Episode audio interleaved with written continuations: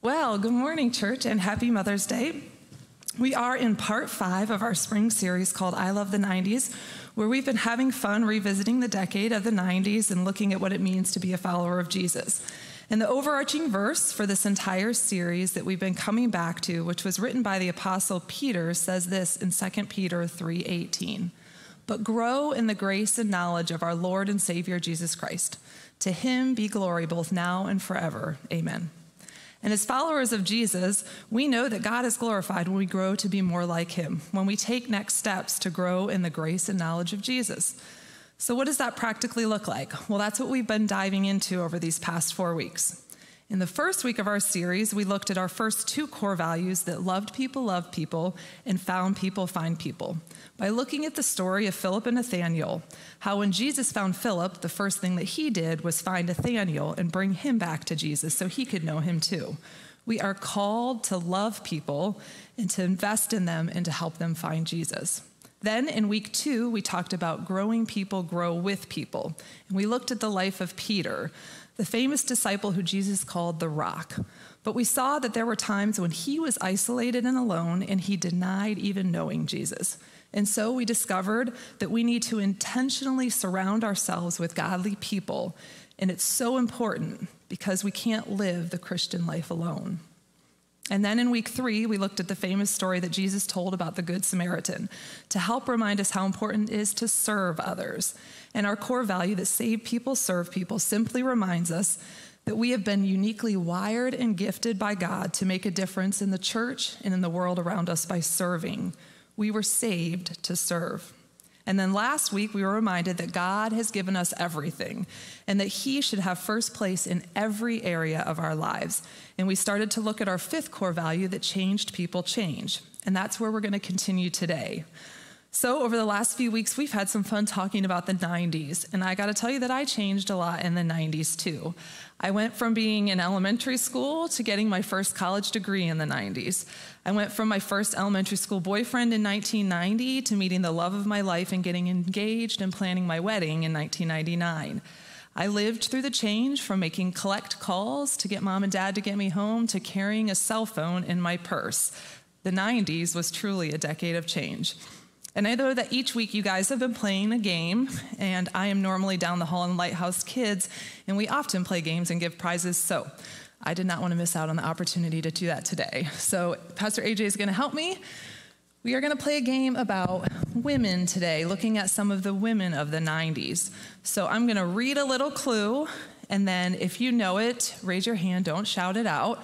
And um, if you need a little help, a picture will pop up of them too and then Pastor AJ will come to you. So, our first one is who can name this pretty woman of the 90s? So, I'll hand in the middle go up first, really quickly. Julia Roberts. Yeah, good job. There you go. And our prizes today are gift cards to Dairy Queen. Okay. All right. Thank you. All right. This actress who made a name for herself in the 90s franchise Speed has just kept going and, it, and was once the highest paid actress oh, in the early 2000s. Yep, you can finish. You can finish. In the, in the early 2000s. Sandra Bullock. Yes. That's right. Good job. All right, this actress's middle name is Joanna, and she was born in Sherman Oaks, LA. She's known for her iconic 90s hairstyles. I saw a man raise his hand, so I thought that was pretty cool. He's like, Yes, I know women's hairstyles of the 90s. I'm An expert on that. Jennifer Aniston. That's yep. okay, this 90s icon was called the Princess of Pop.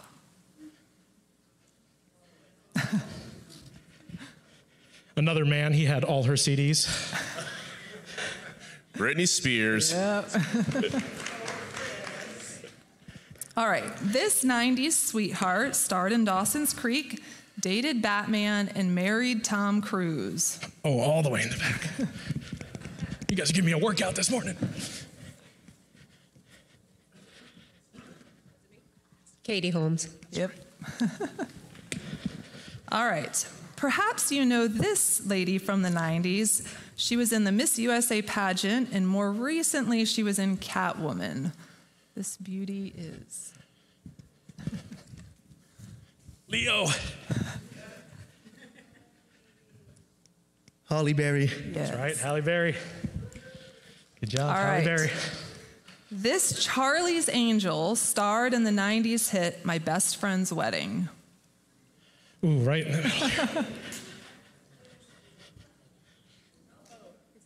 Charlie's thing. I know, excuse me. I was gonna say the wrong name. Oh my gosh, now I just lost it. Go ahead. Cameron Diaz. Cameron Diaz is right. Here you go. Congratulations. And I think this is the last one. She was an 80s child star in movies like E.T., but in the 90s, her romantic comedies were instant classics. So I can go really quick over here. Drew, Bar- Drew Barrymore. Yes. Barrymore, that's right. Good job, guys. Ah. Thank you, Pastor AJ. well, you guys did really good. Thanks for playing along with that. I remember all these women from the 90s, and many of them are still great actresses today, even though they have grown and changed. And when I think about people in the Bible and a picture of how changed people change, there are many people that come to mind, but the one that always that I always come back to is Paul. Not only is he someone who actually had a name change when his life changed, but you might some might say he became a different person. Paul was someone who used to hunt down and murder Christians as the Pharisee named Saul. But then he had this incredible encounter with the risen Jesus, and it radically changed his life. And his, and his name was renamed to Paul. And he would go on to become the apostle to the Gentiles, the non Jewish people, planting churches all around the Mediterranean, eventually writing letters to these churches that would survive history and make up what we much know as the New Testament today. But something else that always makes me drawn to Paul and his teachings is that even though he had this incredible change after an encounter with Jesus, his life did not all of a sudden become nice and easy. I mean, Paul faced a lot of adversity. He was beaten, shipwrecked, bitten by a snake, imprisoned, and says that he lived with a thorn in his side. Yet, even in the midst of all of that adversity in life, Paul still trusted God and found ways to be content and to live with joy. And I was just thinking if there is a human that can go through all of that and still have joy and follow Jesus, then I should listen and learn from them. So Paul became a follower of Jesus and in changing the world for Jesus, but then he was arrested. But here's the part that I love Paul is under arrest, and he could have been so discouraged and depressed and questioning God with all these whys. But instead, while Paul was imprisoned, he decided to write some letters to some of the churches that he had planted. In one of the biggest storms of his life, he decided to write letters that we now know as the book of Ephesians, Philippians, Colossians, and Philemon. He could have sat in prison thinking that God had abandoned him, but instead he trusted God and used that time to write things that have helped Christians of faith for centuries. And I'm sure that Paul had no idea what hung in the balance of his decision to remain faithful when it was so difficult to remain faithful. But that's where I want to spend the remaining time today, leaning into the words of a man so profoundly changed by God that he gave us words to help us change to be more like Jesus. So will you read along with me these words from Paul in Philippians 4:10 to 13? I rejoiced greatly in the Lord that at last you renewed your concern for me. Indeed, you were concerned, but you had no opportunity to show it. I'm not saying this because I'm in need, for I have learned to be content whatever the circumstances. I know what it is to be in need, and I know what it is to have plenty. I have learned the secret of being content in any and every situation, whether well fed or hungry, whether living in plenty or in want. I can do all things through him who gives me strength. How many of you guys have memorized at least a portion of that at some time in your life? Several of you guys, yeah. I rejoiced greatly in the Lord. At last you renewed your concern for me. Indeed, you were concerned, but you had no opportunity to show it. Paul starts off writing this. He's writing this letter to thank the Corinthians in Philippi for a recent gift that was given to him while he was in prison. He's grateful, and he uses that as a launching point to talk about this big idea of contentment. And then in verse 11, he says, I'm not saying this because I'm in need, for I have learned to be content, whatever the circumstances. What I think Paul is saying here is that, guys, I've learned to deal with it, to deal with life. I have learned to not let it drag me down. I've learned to live in such a state that even though the things around me are unsure, I'm not freaking out. I'm not running away. I have learned to be content in whatever circumstances I'm in. And don't forget this, church, Paul is writing this from prison. I don't know about you guys, but when I read that, I think, sign me up. I want to be able to live like that. If there's a way to be okay on the inside when everything on the outside is not okay, I want it.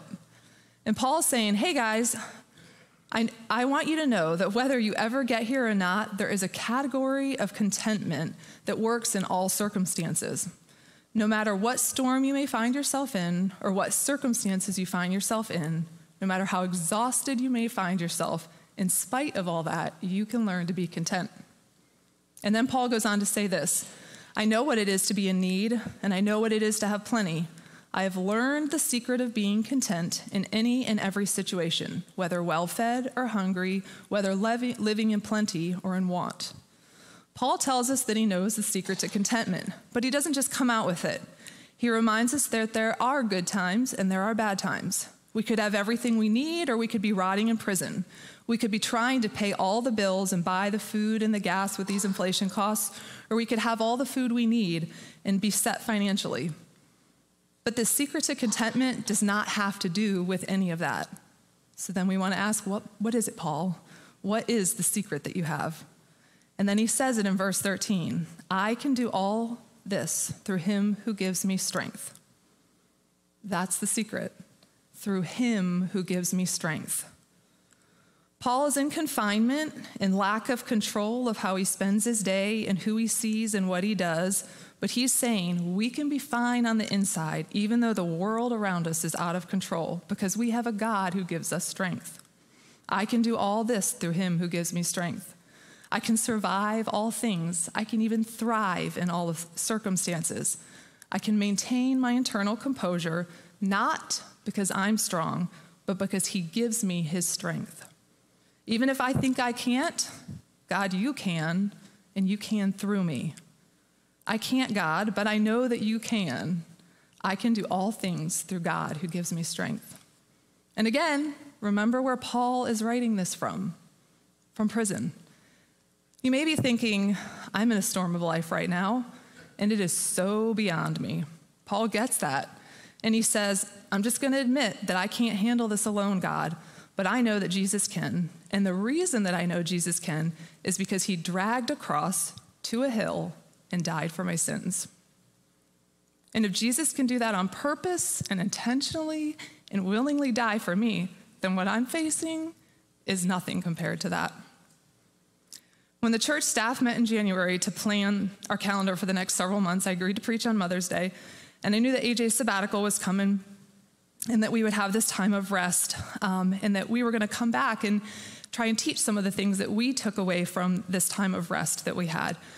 And so, one of the things that we worked on was the self care and Sabbath and margin in our lives.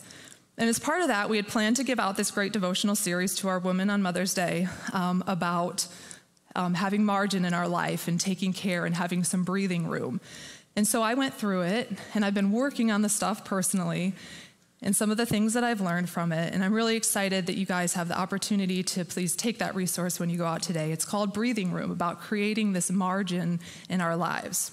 But here's the deal I'm a mom of five three beautiful girls, ages 18, 19, 18, and 14, and two boys, ages 11 and 3. And I love my kids with everything in me, but being a mom can be challenging, right? and sometimes I worry if I'm doing it right or if I'm just failing at it at all. it's just a hard thing. So this year, we got to go through our fifth round of potty training. And um, yeah, to get this learned, fifth and final time of potty training.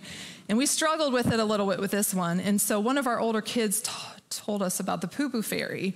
And you know what? It worked. However, I may have a three year old that believes that every time he has a successful day in the bathroom, he's going to wake up with M&Ms under his pillow. So hopefully we'll get over that. But but it's a lot. You know, my 11 year old, he just is finishing up his first year of middle school. My 14 year old is finishing up her first year of high school and getting ready to deal with finals for the first time. I have an 18 year old that's driving, dating, and getting ready to graduate within the next month. My 19 year old is a straight A college student, but she's walking through this new period of young adulthood. And we're trying to navigate all of this with them, guys. And in our prayer life, it's been a little bit in overdrive this year. And then there's myself. Sometimes I struggle with myself.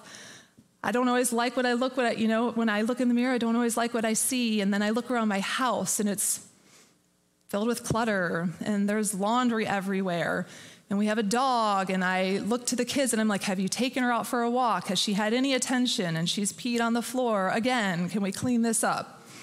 So there's just so much going on. And if I can be real with you guys this morning, there are times when I feel like I'm not measuring up and I'm exhausted and I'm breathless.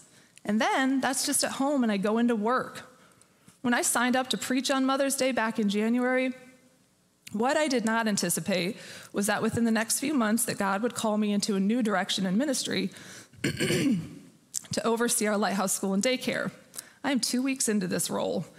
Pastor Cheryl has graciously agreed to come help me out with this for a month. But guys, it is a lot. There is so much to learn. And some days I think, how am I possibly going to learn this all? But what do you do when you feel like that and it seems like you just can't do it all? Here's what I'm learning to do I look to the example of the Apostle Paul and I remind myself, I can't God, but you can. I can do all things through Christ who strengthens me. And then this week, it's so busy, I have so much to do. How am I possibly going to prepare a sermon for Sunday that I agreed to do a long time ago? It seems impossible, God. I can't, God, but you can. I can do all things through Christ who strengthens me. And I don't know what it might be for you. Maybe your health isn't good, and the doctors kind of shrug and say, hey, we can monitor it, we can treat the symptoms, but we can't cure it and you think, I can't do anything. And you may be right. You can't, but He can, and He can through you. Maybe you're a student right now in the midst of finals and you're feeling the pressure and wondering how you're going to do it all. I can't, God, but you can. I can do all things through Christ who strengthens me. Maybe you're someone watching the news each night and the fear keeps growing inside of you Look at the world, it's falling apart. People hate each other, wars are breaking out. It's full of sickness and disease everywhere. The economy is awful. How can I have peace and contentment in this world? And Paul would say, I don't think I can explain it either. It's a mystery, but it's a mystery that creates a reality that you can still have contentment, even though in the darkest moments of your life. Because as followers of Jesus, we are never alone. Your Savior lives in you. We are a changed people because God lives in us. I can't, God, but you can. I can do all things through Christ who strengthens me. What if you woke up tomorrow morning and before you even got out of bed, before you even knew what you were going to face in that day, you had a conversation with your Heavenly Father? I can't, God, but you can. I can do all things through Christ who strengthens me. Before you started your day, you just acknowledged, Good morning, God. I can't, but you can. I can do all things through Christ who strengthens me. Paul says that's the secret, that's the key to contentment. And that's where God calls us to grow in the grace and knowledge of our Lord and Savior Jesus Christ. God doesn't want us to stay the same. He wants us to discover the secret of contentment in life and to take this next step because changed people change. You want to walk through life changed, walk through life knowing that when you have Jesus and his power living inside of you, and that even when you can't, Jesus can, that you can do all things through Christ who strengthens you. Let's pray.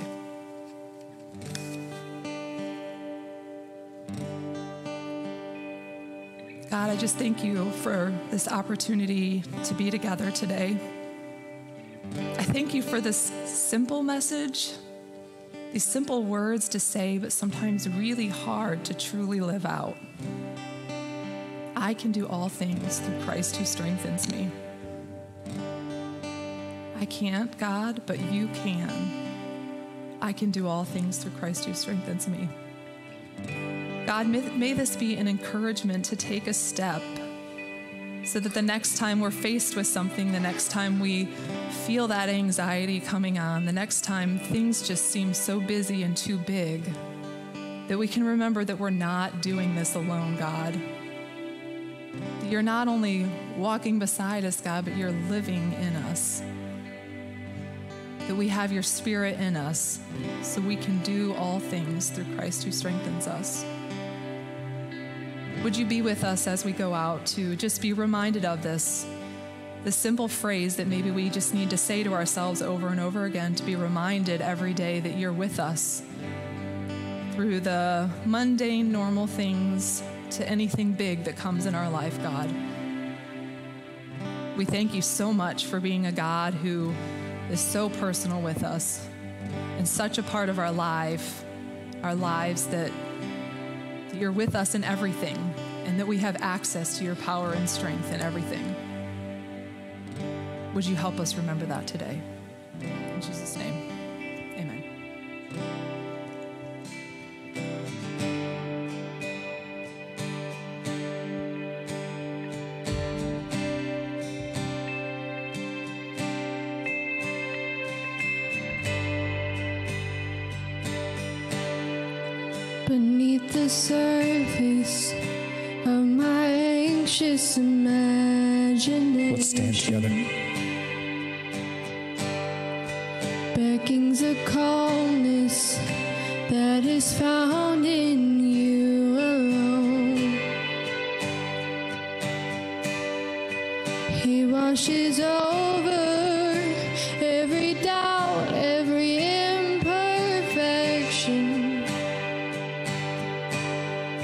Jesus, your presence is the comfort of my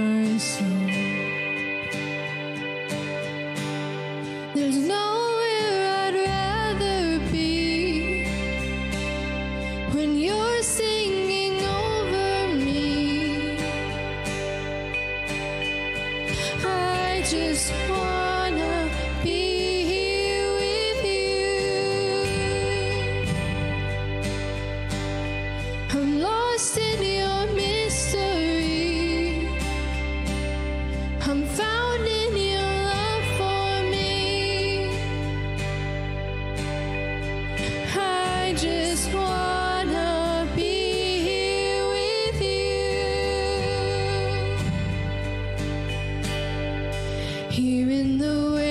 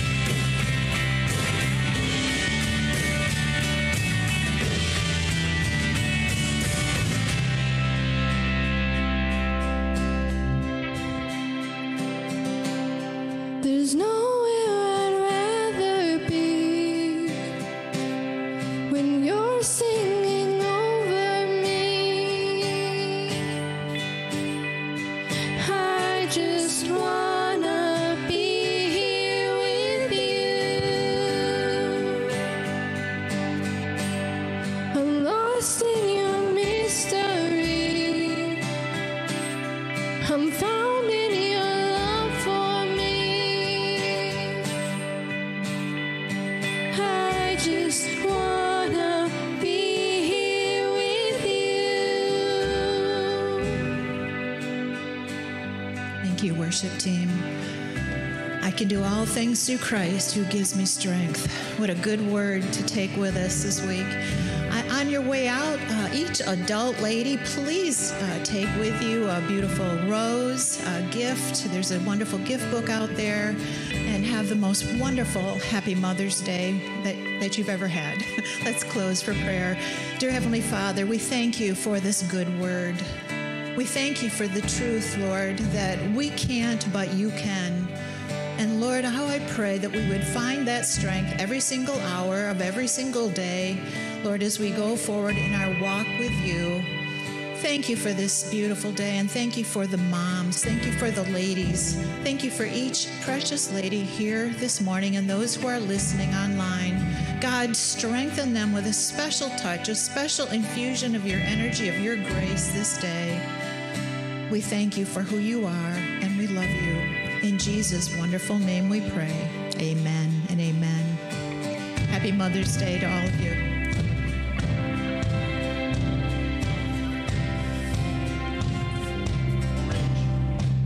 So let all that I am be consumed.